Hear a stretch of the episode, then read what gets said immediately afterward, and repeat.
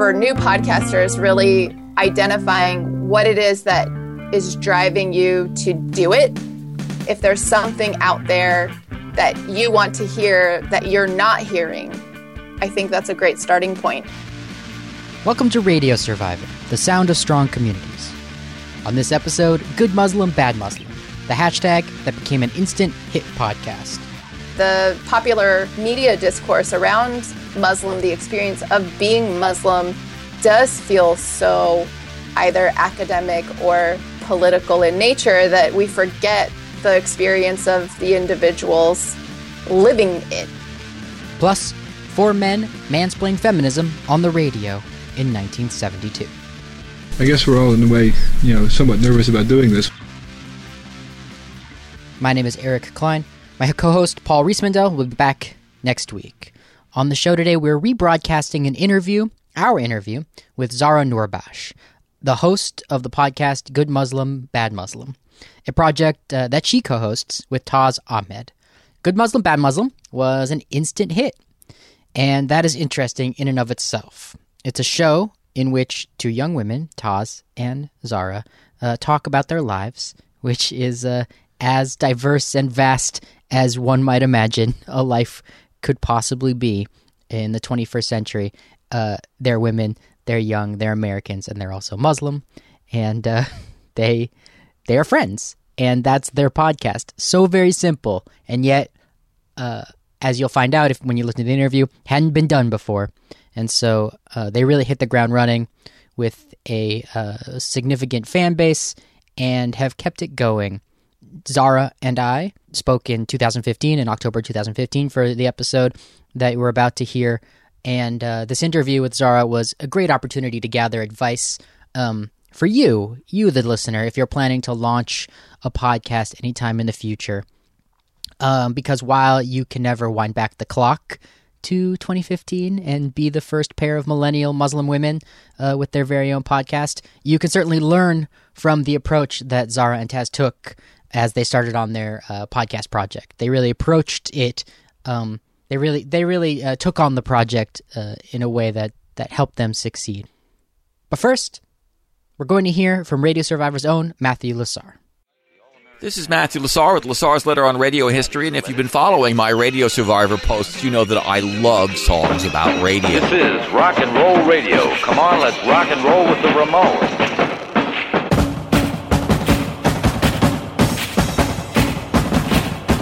Are so many wonderful songs about radio. We keep making lists of them, but they never end. Here's Jonathan Richman. One, two, three, four, five, six. Run, run, run, run, run. Going faster miles an hour. Gonna drive fast and stop and shop. With the radio on. There's Elvis Costello.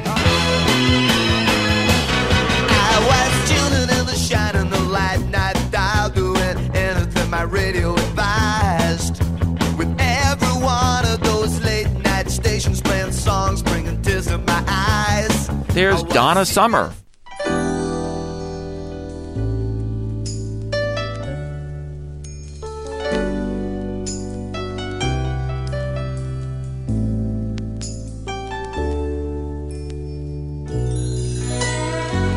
Someone found the letter you wrote me on the radio. There's Lou Reed.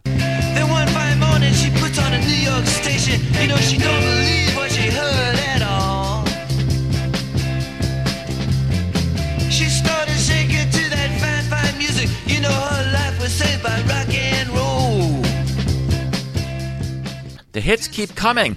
Somebody stop me. Somebody actually did, actually. They asked me what I thought was the first popular song about radio. And at first, I didn't know. But now I think I've found it. It's this.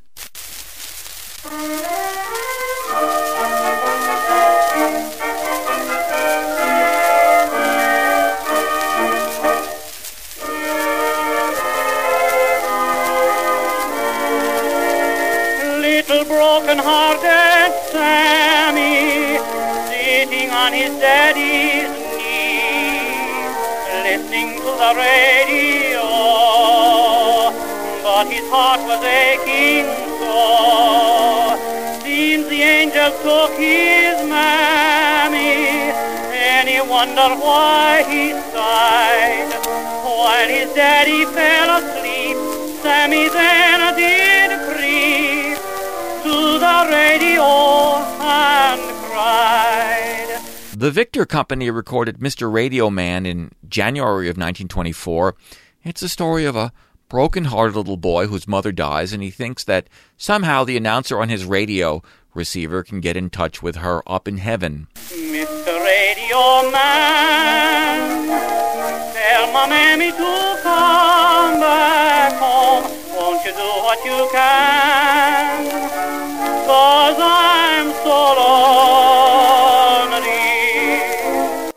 Piece has the typical ensemble we associate with an old acoustic setup a little band of the mid range instruments that engineers back then preferred for records a tenor, an English horn, a violin, and a flute, all crowded up to a big acoustic horn.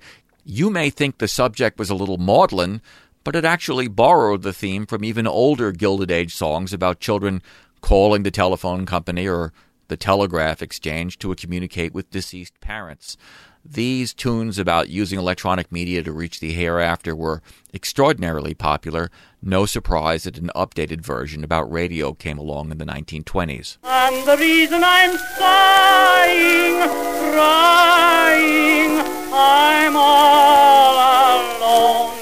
Mr. Radio Man, tell my mammy to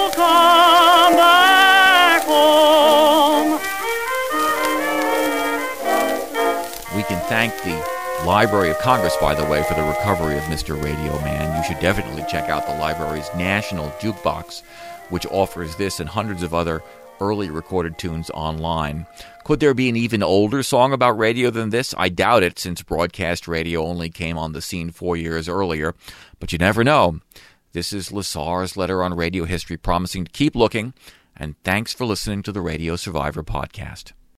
Thank you, Matthew, for that contribution. Matthew Lasar is a historian and the author of three books on radio history. He also writes at radiosurvivor.com. Uh, this classic installment that you just heard of his Lasar's Letter on Radio first aired on the podcast Radio Survivor back in the early double digit days of the program. I think it was episode number 17. Uh, since that time, much more. Uh, we're on episode 108, and uh, some sometime in the three digit numbers here. Uh, Matthew has started working on a new show that airs on Mixcloud, which is an audio streaming platform where, much like uh, regular old terrestrial radio, all of the music licensing fees are completely uh, taken care of, which um, makes it a unique uh, place on the internet since. Uh, well, it's complicated, but you can't just throw up a, a DJ set on any old uh, podcasting platform without uh, without paying the licensing for the music. And Mixcloud is uh, is paying those licensing fees and uh, allowing podcasters and radio people to create things. And uh, Matthew has created a show called Hybrid Highbrow. And it's part of the Radio Survivor Mixcloud offerings there. And if you'd like to hear more uh, of Matthew's DJing uh, expertise, uh, a radio historian's take on on music, then there's a link uh, to shows in our show notes up at radiosurvivor.com slash podcast. This again is episode number 108. Well, coming up next is the interview with Zahra Noorbakhsh, host of Good Muslim, Bad Muslim. Uh, you should know that the interview with Zahra originally aired on episode 21 back in October of 2015. Since that time, since it's now uh, September of 2017, a lot has changed. I don't have to tell you if you're listening in the present. A lot has changed uh, in these uh, months that have gone by. Especially, though, if you are a podcast in which two millennial women who are Muslim talk about the world and their place in it. Um, you should know that uh, even though when we spoke, when this interview was recorded with Zahra, that uh, they had just recently cracked the double digit mark. They had recorded their 10th episode, that they're now um, all the way up into their 30s, which uh, they've been going strong at once a month. Notably, uh, episode number 17, which aired in May of 2016, uh, co hosts Taz and Zahra recorded their episode of Good Muslim, Bad Muslim at the White House, uh, where uh, they spoke with young Muslim staffers in the Obama White House. Uh, Taz, Zahra's co host, was there to receive an award. And um, that's a little piece of podcast history. I can't believe I that can't. we're in this yeah, right I'm now. actually pretty stunned to be on the microphone right now and looking at the Washington Monument. So up next, we're rebroadcasting our interview with Zahra Noorbakhsh, host of the podcast Good Muslim, Bad Muslim, a project she co-hosts with Taz Ahmed. Like it, it was just like an okay date, but like he asked me why I don't drink, and I absolutely hate that question. So I avoided answering it, saying like, "Oh, I just don't." He's like, "Oh, is it religious?" I was like, it, "You know, it kind of started out, but now it goes beyond just religion. Like it's, I have a lot of thoughts about why I don't drink." And then he asked me the dreaded question, you know, how Muslim are you? Are you just Muslim culturally, or what? Just like, what does that even mean? Like, I didn't know how to answer that. Mainly because I think it's kind of a stupid question to answer, and I don't like answering stupid questions. He asked you, How Muslim are you? Basically, yeah. Ew. Zahra Noorbakhsh of Good Muslim, Bad Muslim. Thank you for joining us on Radio Survivor. Thank you for having me. So, your podcast has a hashtag in it. Yep. Why? Because we're hella hip. uh, and also just because we started as a hashtag. We were a joke. Um, hashtag Taz, my co host Taz Ahmed, and I would call each other hashtag good Muslim, hashtag bad Muslim, and sometimes hashtag good bad Muslim. And uh, claim it, claim the name. And after a while, our followers started asking us, like, hey, where's this podcast? You know, I was looking for it. And we were like, hmm, maybe we should do one. Ah, so that's your Twitter audience pushed you to record podcasts together. Yeah, and it's where a lot of our conversations between podcasts take place and inspire uh, topics. That's really lucky. I really like Yeah. that. Um, so you and Taz both both um, built up a Twitter audience uh, well in advance of, of taking to the to the radio. Yeah, actually, almost two years in advance. Okay, so maybe I, I, I wanted to talk about good Muslim, bad Muslim, but first I just want to talk about like uh, social media strategy, if you don't mind. Uh, Sure. What do you think? How did you build up an audience that exists that you can actually engage with? Well, I know for me, I began um, by sort of following people that I admired that would talk back to me.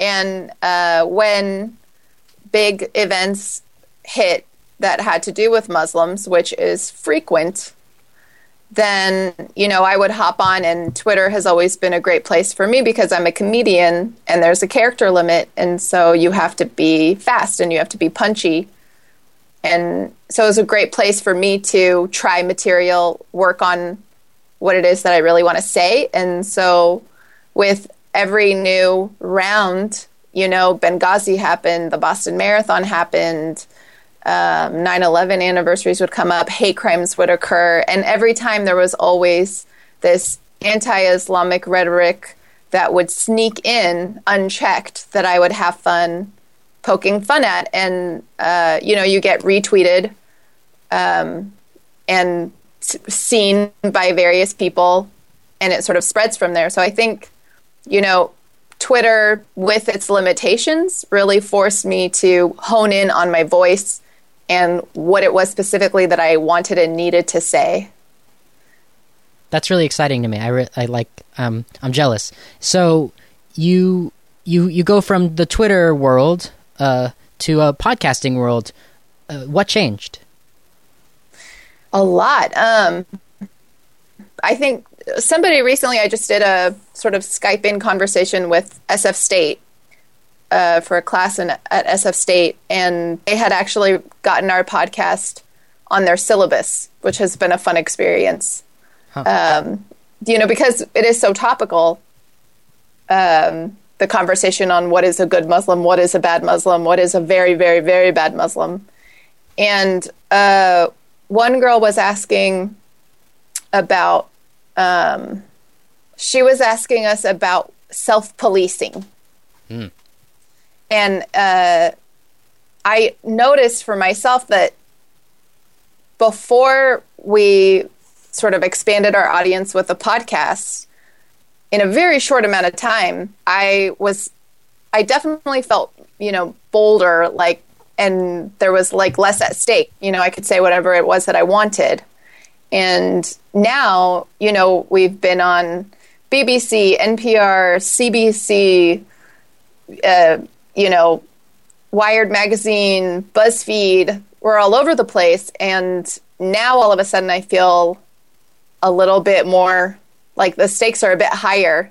And I catch myself sort of uh, self policing a little bit more than I used to. And so that's a new thing that we're kind of managing. Ah, that's interesting. So, so you guys hit the ground running then with all that publicity because it's it's a relatively new new program. Oh man, you will not believe this, but before we recorded our first podcast, literally like just before, we had our Global Nation interview about our podcast. What's what's Global Nation? Um, it is a show on NPR uh, distributed by PRI. And on Martin Luther King Day, we did an episode we recorded with them. Wow. And they asked us, you know, so like, what kind of segments do you have and how does your podcast go? And we were like, well, when we record it, we'll let you know.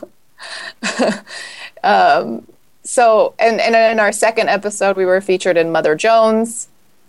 Um, by our fifth episode, we'd been on BBC's Best of the Weekend Roundup. And so it really has been a whirlwind. We really did hit the ground running. That's really amazing. And so, and I think we can uh, put the credit at the. Ooh, I don't want to use the words that other people use, but you but you guys built your brand on Twitter first, which which is how you how you can jump into podcasting with such a um, with with both an audience and then uh, this amazing group of media people that also want to know the story. Yeah, I think that a big part of it is that both Taz and I were already public figures ourselves. And we're already um, touring, speaking. You know, she was on many panels. Um, I was already doing stand up. I had a one woman show called All Atheists Are Muslim that I was having fun touring. And um, so we, we both already were doing this work. And when we would get together, we always were like, God, I wish that the conversations that we have were the kinds of conversations I would hear more of. We should, you know, have those conversations because people want it. Um, there's really a need for it. And we, in our research to find a model, really couldn't find one for what it was that we wanted to do. And so I think that for new podcasters, really identifying what it is that is driving you to do it. You know, like uh, if there's something out there that you want to hear that you're not hearing, I think that's a great starting point in terms of understanding what your brand is and what you want to do. That's great. So it's funny because you said your research to find a model, and what I'm hearing on your show uh, reminds me of lots of other podcasts that are working really well because it's um, two friends who want to be talking to each other and are benefiting from the from setting up microphones so that their conversation that they'd probably be having anyway can be shared publicly. And of course, you're fil- you know, and that's that's actually there's lots of podcasts that are doing that and doing it really well. But what's uh, maybe what was missing for you was um, who who those two friends are.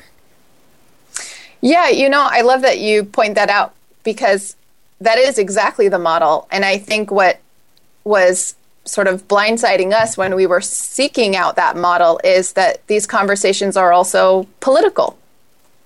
Yeah. And at the same time, when we have these conversations, it's not politics focused, it's not heavy handed, it's really about our personal experiences of them.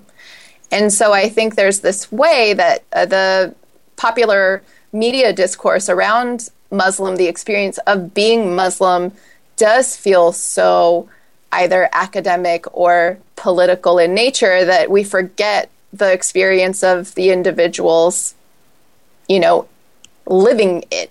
Right. Um, so much so that even we were like, Does, is this out there? You know, is somebody doing this?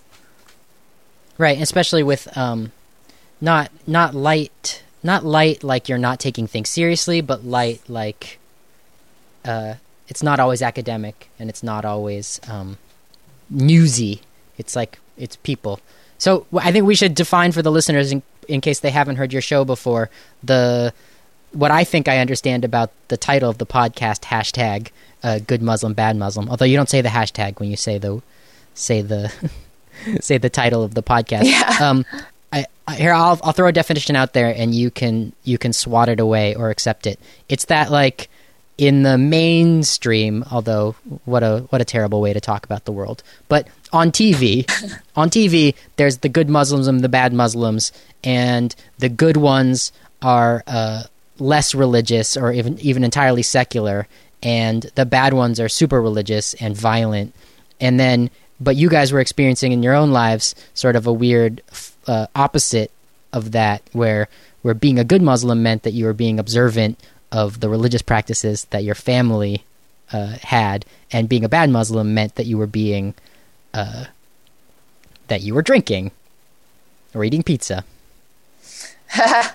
Yeah, uh, I think they're, you know, getting even more specific. The ways that I um, found myself on the spectrum of either being a good Muslim or a bad Muslim is that I openly identify as the pork eating, alcohol drinking, premarital sex having kind of Muslim, uh, which is not my co host. You know, my co host um, doesn't eat pork, she doesn't drink. No. Um, one of and- one of my smiles when I listen to your show is just knowing that she is like kind of squirming inside whenever Yeah. you are open about those things. Yeah, and I love that we disagree. And the more that we do the podcast, you know, we started doing it just as two friends who were like, you know, we see eye to eye on a lot of things. And the more we do the podcast, the more we're like, wow, we are so different. And that's been a really fun and I think important discovery. Yeah, yeah, a, a, relationship that's already that was already uh, a relationship that already existed, but still um, deepens and grows on, a podcast. It's such a fun. I really that's my advice for people now is if you have if you have this desire to podcast, you really want to find somebody that you want to be closer friends with. And uh, and then record all your conversations, but then you know have conversations that are a little bit uh, more significant than just the TV you watched. Although you guys do that, you guys do that all the time, and it, and because of your point of view, it's um it's a lot more interesting than if I was talking about the TV I watched.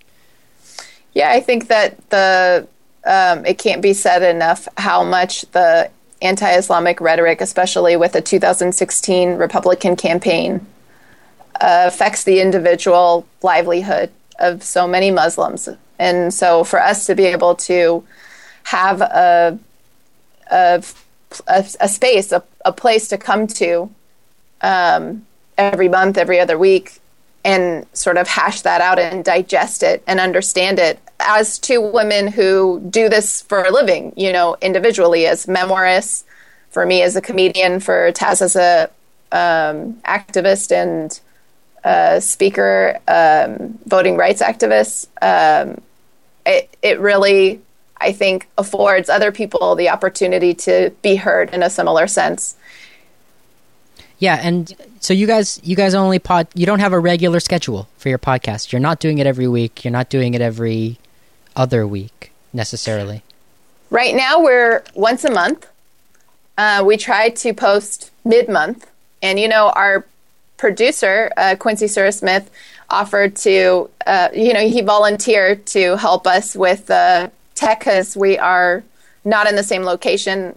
Uh, I'm frequently either on tour or in San Francisco, based in San Francisco, and Taz is in LA. And so part of it is just, you know, and you're so familiar with this, how much easier it's become to podcast uh, remotely. Yeah. Yeah, just Um, bring your just bring your iPhone or your uh, your MacBook. Yeah.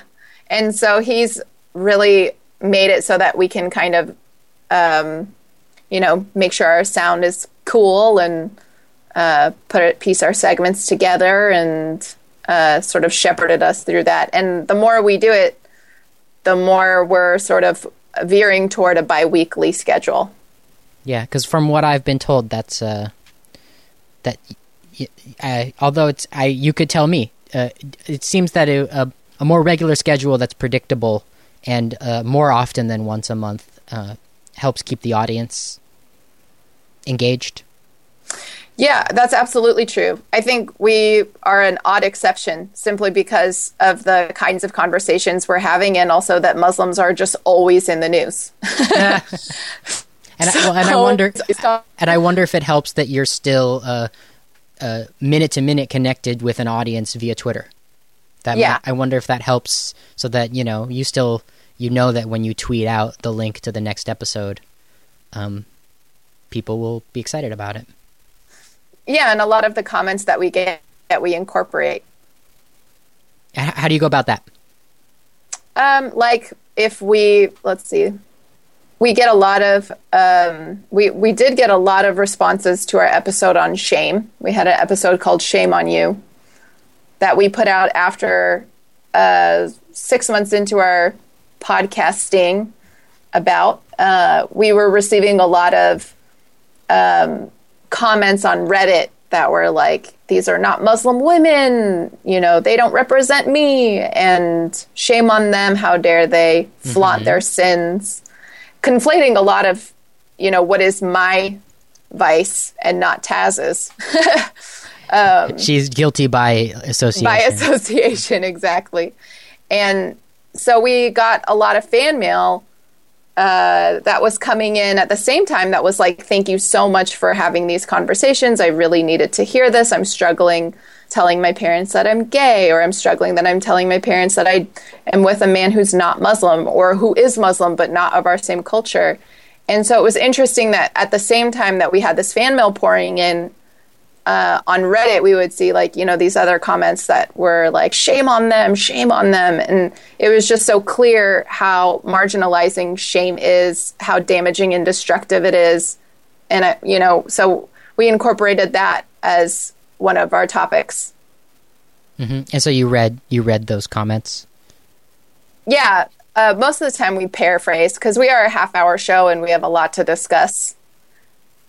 Uh, once a month means a whole lot of Muslim.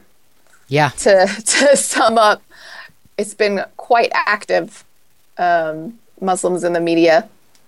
right. And so you guys have how many do you have? You have about twelve episodes up, right? We're on our tenth episode. Right. We'll be recording our eleventh episode soon. We started in January, so once a month we've been putting out each episode. So do you do you guys see yourselves moving forward at the same sort of rhythm and and doing the same stuff, or do you have uh, new stuff in mind? Yeah, we're going to be out there more often. We're aiming for a bi-weekly format. Um, at some point, weekly. Uh, it'll change our segments uh, in some sense. We'll have more time to sort of dive into conversation. So I'm really excited for where we're headed. And how how do you how do you make that adjustment to do twice as much podcasting? Good question. Uh, I I think it'll have to change some of our format. Uh, it it allows us to go deeper into conversations. Right now, I guess to share with um, your listeners, we have segments that are, you know, the big headlines, what's in the news, and then we have creeping Sharia as a segment. Uh, we have fatwas. We have good Muslim awards that we give out. We have awkward Ask a Muslim moments. And each of those little segments are about like three minutes long. I think going bi weekly affords us the time to incorporate more interviews, to have guests on as interviews. We've had a lot of people offer up their time to um, join us on the podcast, Uh-huh. but because of the limitations of our software, we weren't able to in the beginning, and now we kind of have the prowess and ability to do that. So that's been really exciting.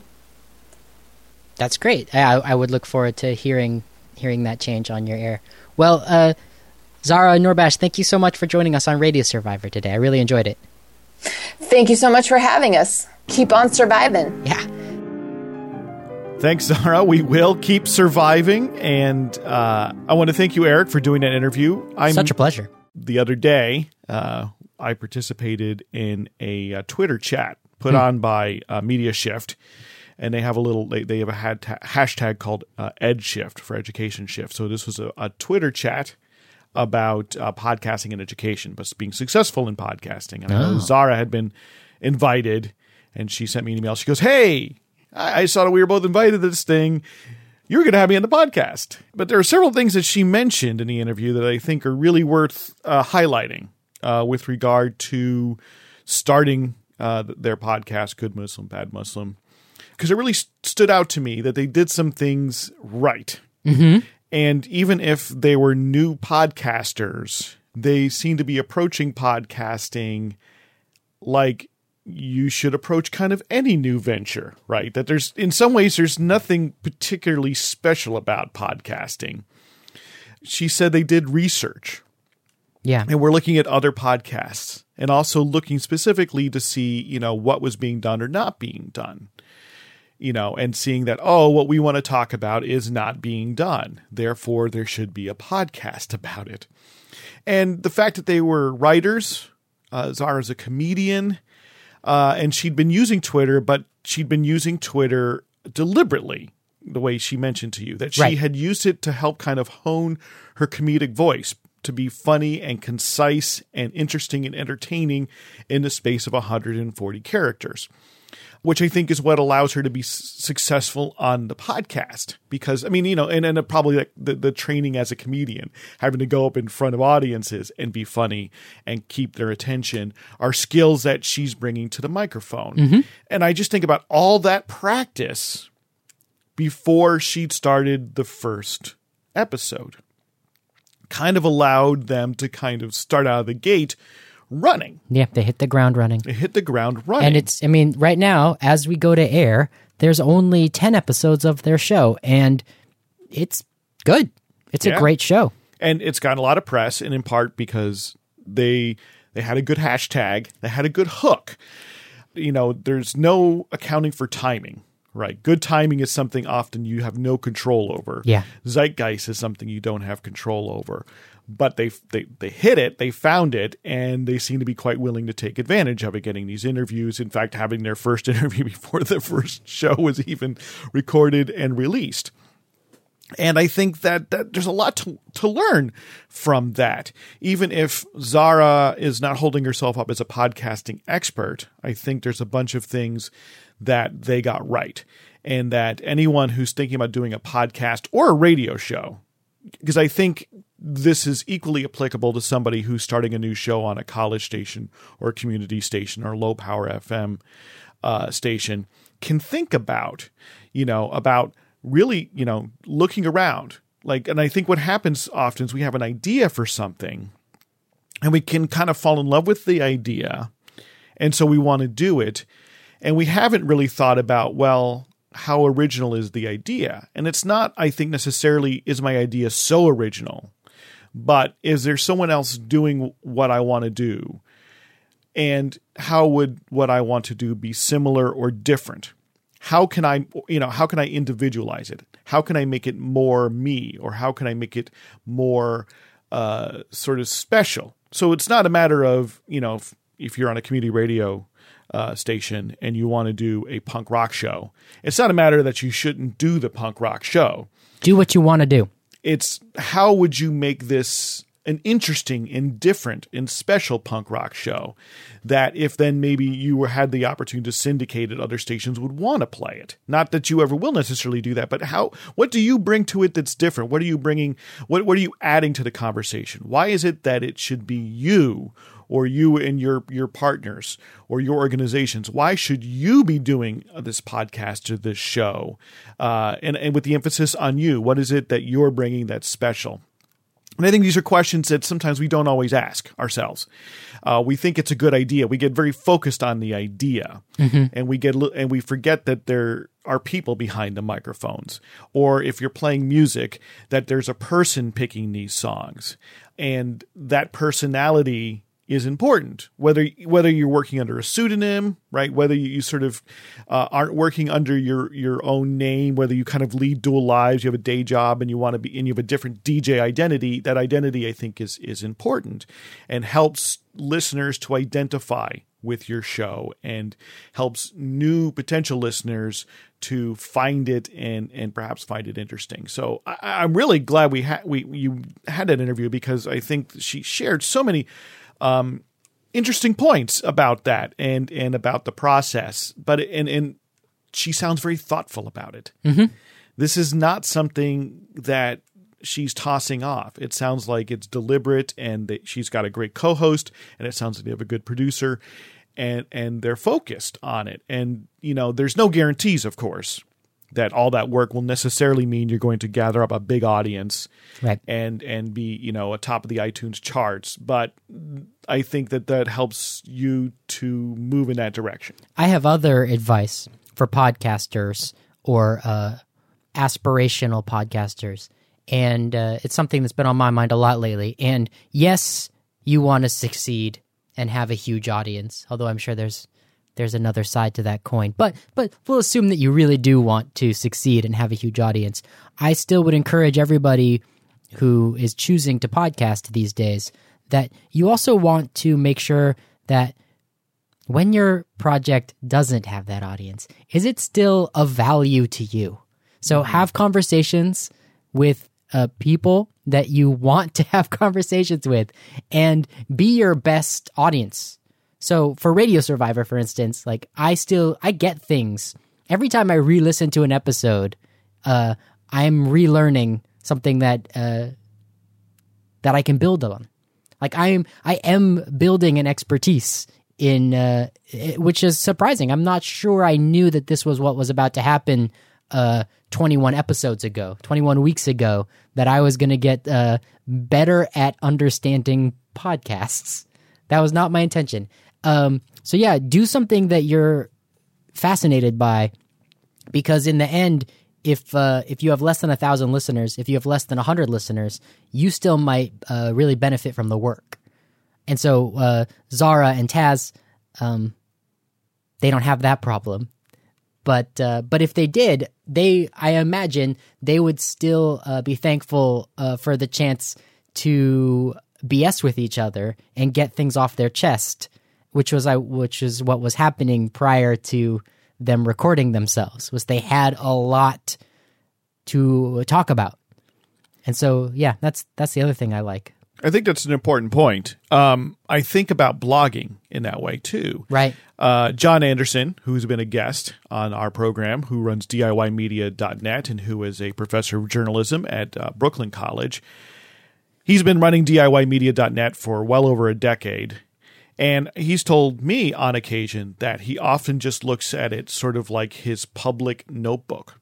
That he's track these are things he wants to make sure he's tracking and that he's recording his own thoughts on and doing it in the blog format means other people benefit from it and other people can share in it because he thinks the things that he's interested in are important and and so it has so even if he doesn't have a huge listener uh, readership nevertheless there's a value to himself on doing it. And then you know i mean i know john because he's a blogger. That's how we met. So uh, i think other people are really very much uh, benefiting from it. And if we take this into podcasting and let's say maybe you are a uh, on your show you do interviews.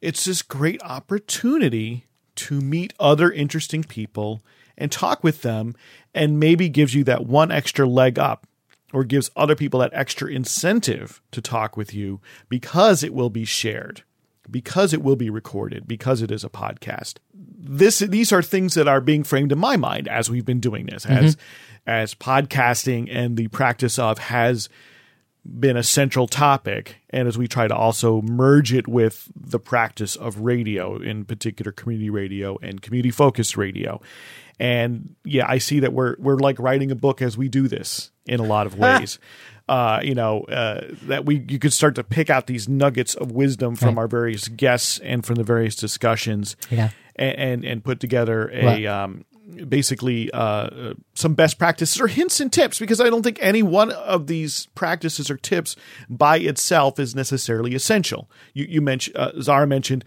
they're not they're not doing the show weekly, right? They're Right. doing the show monthly, and that doesn't necessarily seem to be holding them back. It seems as though all the other things they're getting right do what are are so right that it doesn't seem to be holding them back. Um, so before we wrap this up, I just wanted to uh, let everyone know that they can uh, check out that uh, that Twitter chat that I mentioned uh, that uh, happened on October 20th about podcasting because there was a lot of really great nuggets of wisdom from uh, the many really uh, smart and talented people who participated in the Twitter chat. So there is a story at radiosurvivor.com. I, uh, the folks at uh, Media Shift storified it. Okay. So they kind of picked out some of the some of the top tweets and put it into a storify thing, which I've embedded then in a story at radiosurvivor.com. So we'll have that in the show notes, radiosurvivor.com slash podcast. Great. Well, I'm not done yet. Okay. I have two more things about this interview that I want to talk to you about. And one is Twitter. And uh, hooray for Twitter. Twitter does not make us angry the way Facebook does. Uh, good for them. Although they can uh, they can screw that up at any moment. Uh, the people who are trying to make uh, increase the value for the shareholders, who I'm sure are not happy about how Twitter is uh, proceeding compared to Facebook. Ugh. So, and I've, you know, I know there's these wonderful, so it's a platform conversation and it's interesting to me because it keeps coming up. So, uh, and yet Twitter functions better. I just have to say that as, especially as a, um, a public place to, to talk out loud and to think out loud. Uh, Facebook seems to hide more behind different weird paywalls or uh, curated streams, right? Because you don't get the fire hose, because you get some sort of algorithm picking what you see at any given time. Uh, you're not as able to uh, know what's going on. But anyway, still, here we are, uh, depending on a for profit platform to communicate with our audience when we talk about Twitter. And uh, based on my experience in internet land, that I have concerns. And so it's uh, The gates could close or start to narrow They often at any do. moment. yeah, I think about Google Reader. I don't know if anyone out there knows Google Reader the way I did, but it Well, was I did. it was a wonderful time and uh, google uh, built it and we all were there and then they turned it And off Google Reader was an RSS reader that was that worked really well, which allowed you to take in the feeds of lots of other news sites and blogs, Yeah. and very easily sort and then read all the various news of the day and share and share. Yes. so it was it was google's most effective social network other than gmail which is really their most effective social network before the google plus google reader really had a, a tiny community but a very significant and happy tiny community of people sharing articles with each other and they never really there were no ads on it that I remember. They never really monetized it, And and, then they just stopped developing. It. They just it. turned it off and turned on google Plus. plus and then I went to Feedly. Oh, I forgot to mention uh, YouTube. Yeah, Google I- has I- YouTube. If I am talk a- about I- social networks. Just anyone, I love Feedly. That's what I use Yeah, right. as my alternative. But but but I guess the point is that platforms that we don't own Mm-hmm. uh, are suspect, and so uh, it's it's we're we're lucky to live today where uh, hashtag Good Muslim Bad Muslim can be built up as a brand and then turn into a podcast.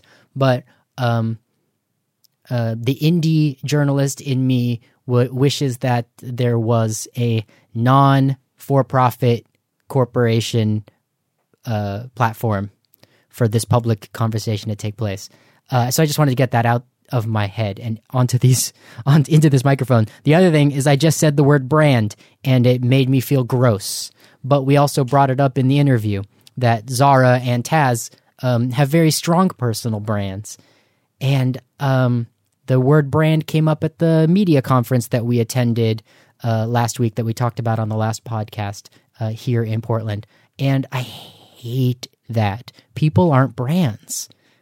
People aren't brands. we don't have a better word is is what where I come to on this because I have to talk about it all the time because at least part of my job is B two B marketing, business to business Right. marketing, and we don't have a better word, and I think that that maybe is the problem. I don't have a solution, right? Because by brand, we we we sort of mean a a a way to capture a number of qualities in a single word or single um, idea or name, right? And it comes out. I mean, it comes out of advertising. It comes out of out of 20th century corporatism, right? Because Boxes of cereal. Right, exactly. And the thing is, is that uh, we, I, you know, otherwise we just have the words concept. we Yeah, have right, personality. we have the words right, personality or something, and they don't. They're harder to use because they're also commonly used in a number of other different ways, right? Whereas I think the word brand.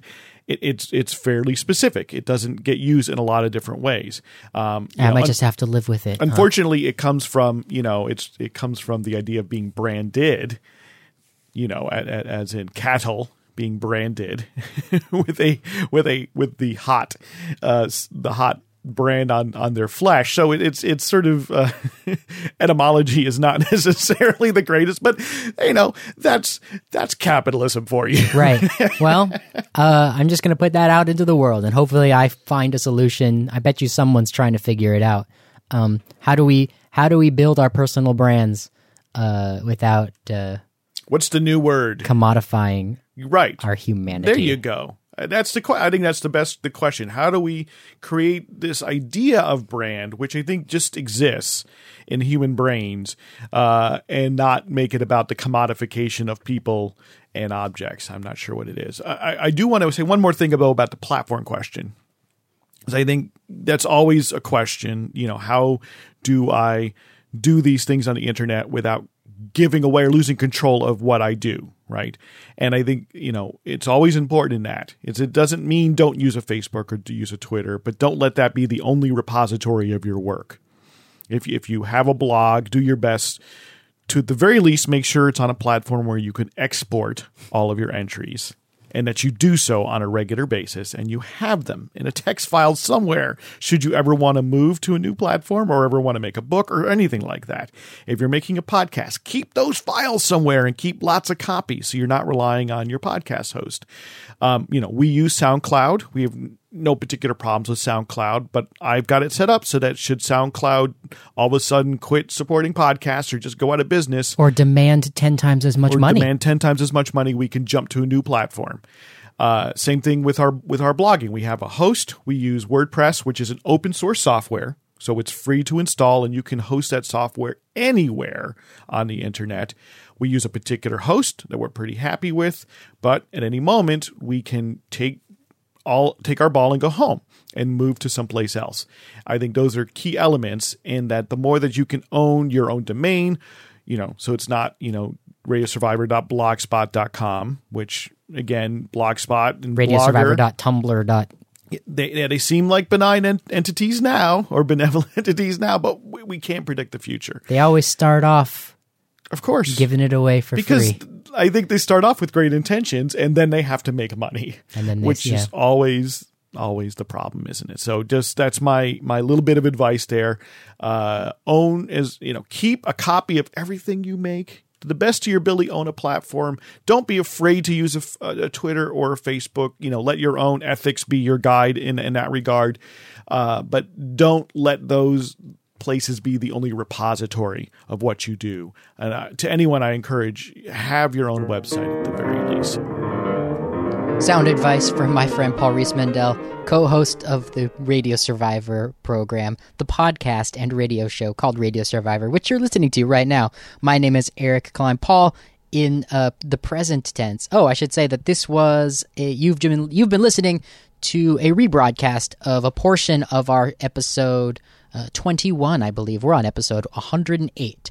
Uh, we we listened to an interview with Zahra Noorbakhsh, the co-host of Good Muslim, Bad Muslim, and then Paul and I uh, had a conversation that I thought uh, was worth leaving in. It, it was still relevant, even though um, one of the things that uh, is different here in the future in 2017 is that uh, the Good Muslim Bad Muslim podcast has been going strong. They're up in their uh, 30s now, and they really have settled in on a uh, you know there at the end of the interview. I noticed that I sort of was grilling Zahra as to um, when her plans were to take her monthly podcast uh, to a more regular uh, time frame, which I regret. Like in the at this point in 2017, uh, having a podcast that goes once a month with a significant audience of support and fans, and is a project that you can maintain with your with your coworker. Um, I don't. It's so funny that I'm still adjusting this brain of mine uh, away from a radio framework towards something brand new, and that's what we do here on this Radio Survivor podcast. Is we try to get our brains wrapped around the new media world that we are all uh, so clearly um, up to our eyeballs in, and yet Paul and I and uh, other radio survivors really believe that there are lessons and culture uh, that is worth preserving in in radio land. Um, things that were taught and passed down from people who made radio, and especially community radio. Uh, that that we don't want to just um, jettison. We don't want to throw the baby out with the bathwater. And in this metaphor, the baby is this uh, oldest of all mass mediums in the United States of America, radio. It's been around a long, long time, and there's there's a lot to learn from the history of radio. And speaking of the history of radio, up next on Radio Survivor, we're going to hear again from Matthew Lasar with his letter on radio. Uh, this one aired uh, in that same episode where Zahra Noorbakhsh's interview aired, so episode number 21. Of course, that was back in October of 2015. So the play that Matthew references has uh, has already uh, flown. That bird has flown, but still a really fun bit of radio history. Andrea Fraser of performance art fame has an interesting show scheduled for the Brava Theater in San Francisco. She's going to reenact the voices of four men talking about feminism on a discussion show at Pacifica Station KPFK in Los Angeles in 1972. Here's an excerpt from the program in question provided by the Pacifica Radio Archives. I, I felt uh, for many years extremely pressured financially, for, for one example. I felt that I had to be the breadwinner. I had to bring home the money. I had to take care of the kids. I had to take care of the little wife sitting at home. And uh, I find now a lot of that pressure is eased because I realize that it's a in an equal relationship. The financial responsibility is equal. I no longer have to feel like uh, I'm everyone is dependent upon me. I can be human now. That panel was moderated by KPFK's Everett Frost, Director of Theater and Literature. The men on the panel included Jeremy Shapiro, a professor of the California Institute for Arts and author of the essay Men's Liberation. I'm not entirely clear what Fraser is going to do with this audio. Here's an excerpt from one of her performance works titled May I Help You. She's performing this at an art museum. It's a beautiful show, isn't it? Perfect show. You fall in love with the thing that pleases you and you can't resist it. Thinking, who are these people? Where did they get their money? What does all this have to do with mine? It's a beautiful show, isn't it? It's a beautiful show, isn't it? You fall in love with the thing that pleases you and you can't resist it. A clip from an Andrea Fraser performance piece. Given this presentation, will Fraser view the KPFK program ironically, supportively, postmodernistically? I don't know. But I like the idea of a performance artist reenacting an old community radio show. Check it out at the Brava Theater on October 30th in San Francisco. The event is a benefit for the Pacifica Foundation, Pacifica Radio Archives. This is Matthew Lasar for the Radio Survivor podcast with one more clip from that 1972 Men on Feminism program. I got support through most of my uh, married life from the people around me telling me I'm a good father, I'm a good husband. Now, why are you having trouble with in your relationship with your wife? You know, and they tended to support it because they bought the whole male role and the whole female role. They weren't aware of what was what was real equality in a relationship and how a relationship could grow. we get tracked to this from, you know, from the time of delivery. Mm. I guess we're all in a way, you know, somewhat nervous about doing this. We'd confessed this before. We should confess it on the air as well. True Uh, there are likely to be pauses. Thanks for that, Matthew. It makes me smile because uh, in 1972, that was a very courageous thing to do. I'm sure to have three men, right, talk about feminism on the radio. But it uh, in in 2015, it is nothing but hilarious. It's it's like the panels of uh, all men uh, talking about women in tech right? It's like, but but uh and that's one has to wonder if that's if that will be uh mocked uh justifiably or not um during the performance.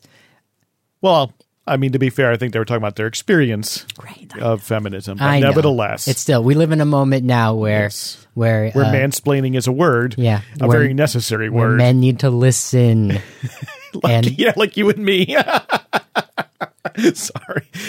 I can't, you know, we can't apologize uh, more than twice an episode for being two white men on the radio. Did we apologize already? That I just just just twice an episode. right, well, feel free to cut this out.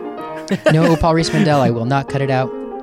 Even when the segment airs uh, two years in the future, I'm still leaving it in. My name is Eric Klein, and um, you know, because you listened today to a radio show of two men uh, talking about radio, why don't you do yourself a favor and check out Good Muslim, Bad Muslim, a show where two women uh, talk about uh, their experiences and their thought, thoughts and feelings on the culture. You know, I, I keep trying to wrap my brain around uh, trying to describe good Muslim, bad Muslim, and then um, my brain gets mad at me because uh, they do so much, and it would be. It would be, you know, it's a typical mistake that is made in media where you take something and then just boil it down to its essence, uh, possibly even to its stereotyped essence, and then explain it uh, because you got to get um, things described in a sentence or less these days. Um, but I don't want to do that. So just go ahead and, and give Good Muslim, Bad Muslim a listen, and you'll see for yourself uh, what they are up to um, in their project. So you've been listening to Radio Survivor. My name is Eric Klein. This has been episode number 108. And you can go on to radiosurvivor.com to check out anything that we um, referenced uh, today will be up in the show notes. Uh, I, Paul, uh, about 15 minutes earlier in the episode, referenced a uh, a 2015 Twitter meetup. Isn't that do do we even have Twitter meetups anymore?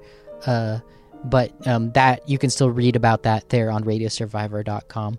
Uh, we're already becoming history uh, as we go here on episode 108. When we started, we thought we were uh, we thought we were at the bleeding edge of culture, and now already looking backwards at podcasts, uh, that's that's going to be uh, what the the the the second decade of the 21st century is going to be all about. Grandpa's podcasts. Um. you can email us if you have any thoughts or feelings about podcasts that you're going to tell your grandchildren about when you're older. Uh, podcast at radiosurvivor.com is our email. You can also find us on the Twitters and the Facebook, and we'd love to hear from you there.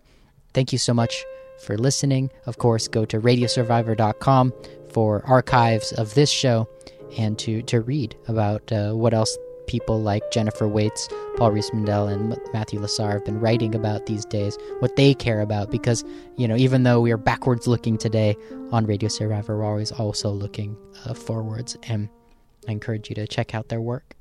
My name is Eric Klein. Thank you so much for listening.